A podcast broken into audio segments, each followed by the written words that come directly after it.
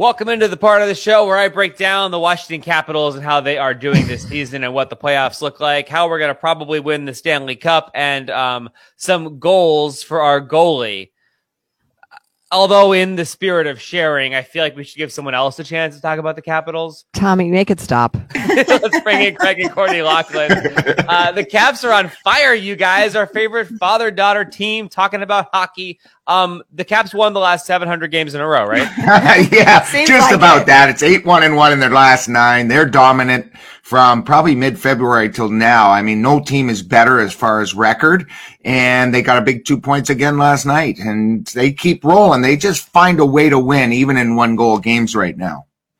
That's awesome. I was watching on Twitter last night as all the uh, as all the action was happening. But what was it like for you calling the game? Were you just like losing your mind?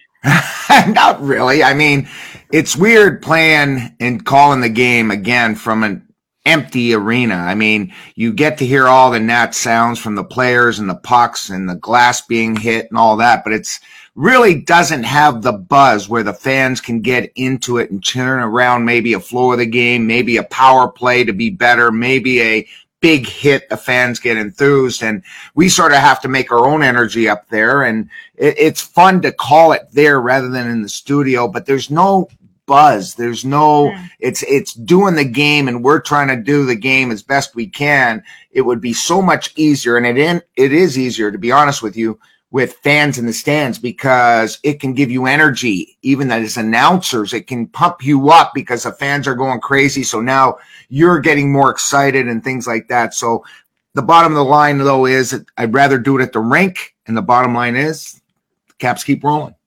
Uh, Dan, you talk about that energy. Did you feel anything yesterday? Because the Devils scored within what two minutes of the start of the period. like, I mean, you talk about that energy and the mm-hmm. players. I don't know. Did did you feel that they were like, oh boy, here we go again, or is it just like, okay, it they I don't know. They score within the first two minutes. I don't worry about the Caps. Remember, the Caps are the oldest team in the league, and I'm a big proponent of experience. And experience means you've learned from your past mistakes. And I believe that the Caps, even though they go down early, it was a goalie mistake by yeah. Vanecek. He gave it to Merkley. It wasn't a systematic breakdown that the Devils pounced on a mistake by the Caps. It was an individual mistake. So at the end of the day, I have no problem when the Caps go down. I have total confidence because of the type of games experience they have. I mean, it's unbelievable how many games they have under their belt as a group.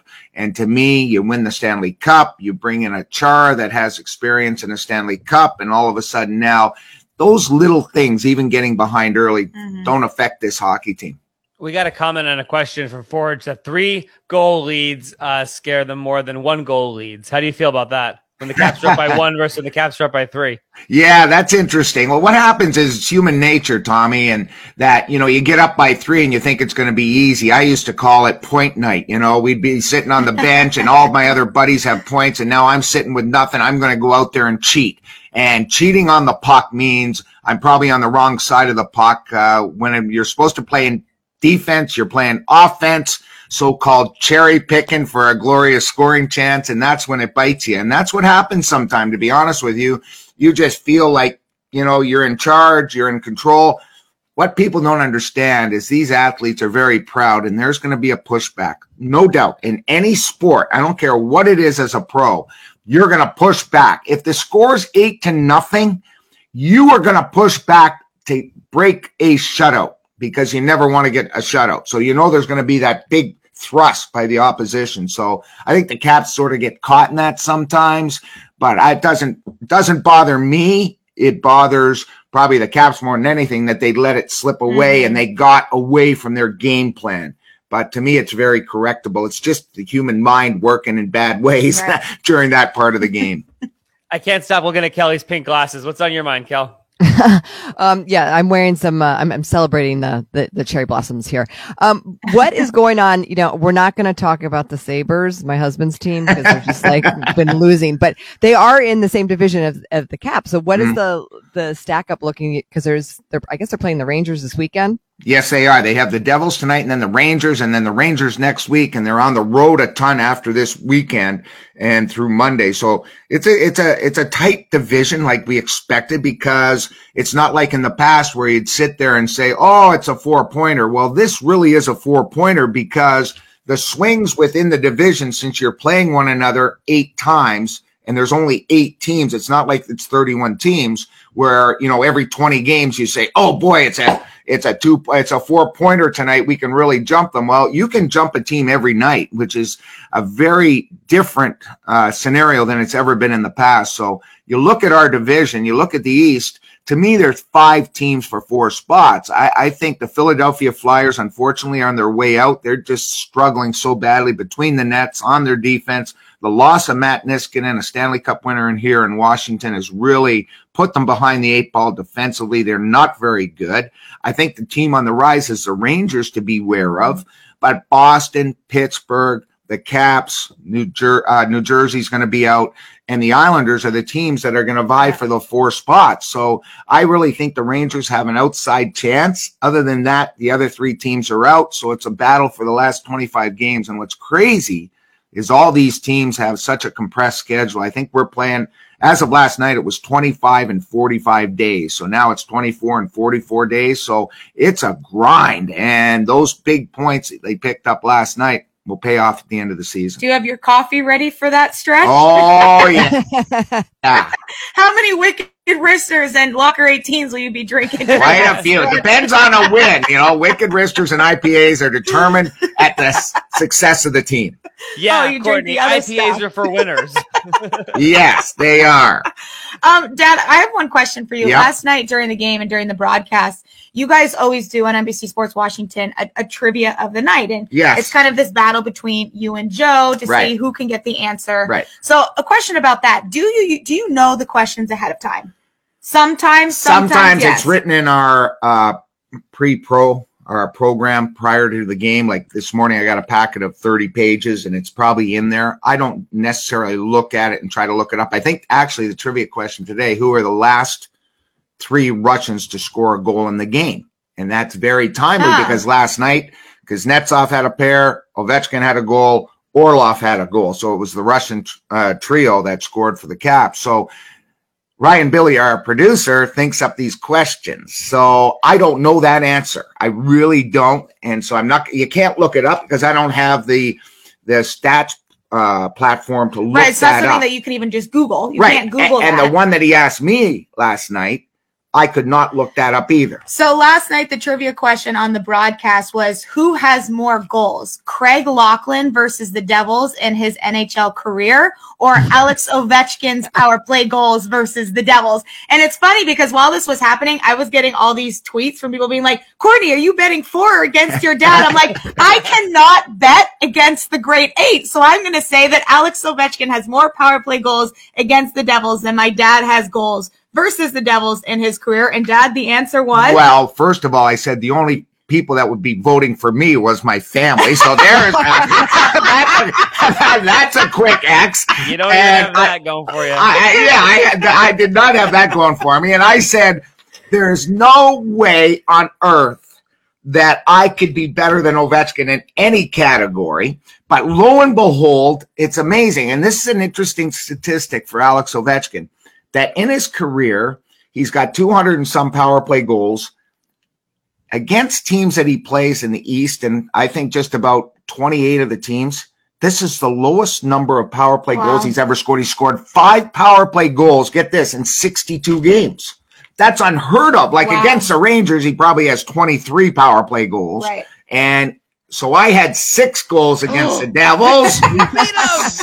so I beat him, and I said, Joe, what type of record is that? And of course, Joe said, We're not talking records here. Hang on. Hang on, Joe B. That is I know record. he jumped all over Hang me. on. Hang I on. know. This is, I'm going to use this in my case to get number 18 retired. That's is perfect. That is Oh. very helpful. Craig Laughlin, better than Alex Ovechkin. I oh, Comment sort of left the rink it like that, but then when I got home, I did not. Goal happened against the Devils in a power play versus Ovechkin power play. The only still, he's better than Ovechkin. I'm tweeting The that. only the only thing is we just hope Alex Ovechkin does not score a power play goal against the Devils tonight. ever. Right. Yes. no more. Yeah, the think we record for a day. Yeah, oh yeah. that'll be a running tally from now on. Hashtag greater 18. I think is where we should be going with that. Oh my gosh. That's awesome. Way to beat Ovechkin in something. Nice work. Yeah, hey, it makes my weekend. It really does. that with the wicked wrister and he's fine. Yes. Oh my gosh. That's like big news. I usually, I, usually I like hate random sports stats, but this is my favorite one. Well, That's a good one. It That's is random, one. I'll tell you that. So, Dad, Craig, you and Courtney do your show, Family Fun. Love your thumbs up, thumbs down. I love the stories you tell. And Court and I were talking about um, an upcoming story you have where you and Kelly's nemesis hung out It's not my nemesis. I just don't like him. back Whoa. in the day. Yeah. Now, i- i- you know, Tom Hanks, and on the left is Rutger Hauer. And some people tell me it isn't, but I know it is because I was introduced to him as Rutger Hauer. Some people say I've got his name wrong, but I don't think I do. So if any fans out there are listening and watching, please tell me I'm wrong, but I do believe that's Rutger Hauer and Tom Hanks. Now, they were in the locker room in LA at the time. Bruce McNall took over the team he wanted to create this superstar atmosphere of inviting all types of fans that are stars, all Hollywood people to the game. So they happen to be at the game. I've had John Candy. We've had a ton of actors. We had John Hyatt sing the national anthem. We had other superstars in the radio music business uh, sing the national anthem. So that particular day, when you're in the locker room, every player is supposed to sort of get a picture with the stars, talk to them. And so Tom Hanks came over along with Rutger Hauer, who was with him that night, and we had a good chat. And he was very gracious, Kelly. He was very gracious to me. All he said was Wilson. Okay, didn't say that. Um, but he Yeah, was was before the Wilson days. yeah, I know, I know, but that, he had already started. You know, Craig, life is just like a box of chocolates. But that's another thing. I should have, I should have made sure I had that under my belt. But um, at the end of the day, it was just fun to meet these guys, get the pictures, and after the game, I told Courtney a story that when I walked upstairs, we had the LA, the, the Kings Club upstairs. Um, I forget the name of it, but it was a hopping place right in the Fabulous Forum. And I went up there and we, all the players, we won a game. And so we're sitting at the bar having a beer back in the day. You actually had a beer with fans and we're relaxing upstairs. And, and all of a sudden my buddy says to me, Hey, uh, one of the players on the Kings, he says, Hey, you know who's sitting next to you? You should talk to him. And I said, Who was it? He said, Glenn Frey of the Eagles. And I was like, What? And so we had all types of guys sitting up there with these stars. Now, let me tell you a little story about the Eagles. I'm running a little late here, but let me tell you a good story about the Eagles. Craig, when you're on, we clear our schedules. Okay. Because really what's happen. uh, uh, a good story about the Eagles is at the Eagles at the time when the Kings came into the National Hockey League in the 70s. Well, the Eagles were big fans of hockey and all everybody in the Eagles loved it. So one guy for the Kings at the time, and you can read this story, fans. It's a it's a very intriguing story, an interesting story. That Gene Carr, who played for the Kings at the time, befriended the Eagles who were up and coming. And the one song that they put out that had a hockey flavor to it, New Kid in Town, was about a new player arriving in town. Mm. And Tequila Sunrise actually was when Gene Carr was sitting with the group after a wild night and bender out in LA. and he was sitting and they watched the t- sunrise and they were drinking tequila. Wow. And that's how Tequila Sunrise came together. So it's got a little hockey flavor. So if anybody wants to read an interesting story, look up Gene Carr and it's spelled G E N E Carr. And he was this very flamboyant player for the King Kings that became a music lover Wow. with all those great Eagles at the time. This explains so much because my husband loves the Eagles. That's Um, okay. sense. Yeah, we'll Yeah. have him read that story. I, I think Tequila Sunrise is the coolest thing ever. And by the way, Gene Carr, after watching the sun come up, the story has it that he had to go immediately to practice. So you figure that out back in the day. It was back when you could still smoke in airplanes, right? yes, yes. Oh gosh. Wow.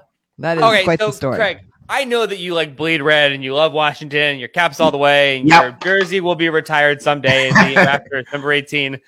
But I mean, the LA time, you probably like that the most, right? Oh man, being at the Playboy Mansion was a bummer. Oh my gosh.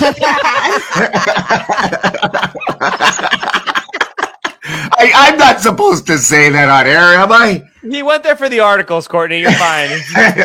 no, no, it was fun. I mean, I, I, I, I no, I guess I didn't have fun. I lived in at Manhattan Beach. I hung out there. No, it wasn't a good time. No, my little peanut here. No, my girl was just a baby at the time. I know you were I- you were traded. I was traded I was born. two days after she was born, so it was very difficult for me.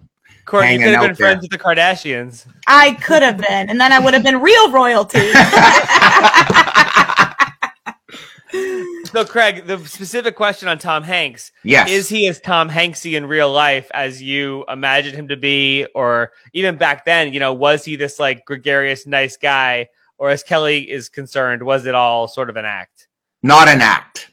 Great guy. I can tell you that he spent time with me. It wasn't just like he came over and took the quick picture. He actually spent time with me and we had a good discussion. We talked about stuff and just the game and him being there and what he's doing and all that. And at the time, remember, look at how young he is there. I mean, I, that was 89.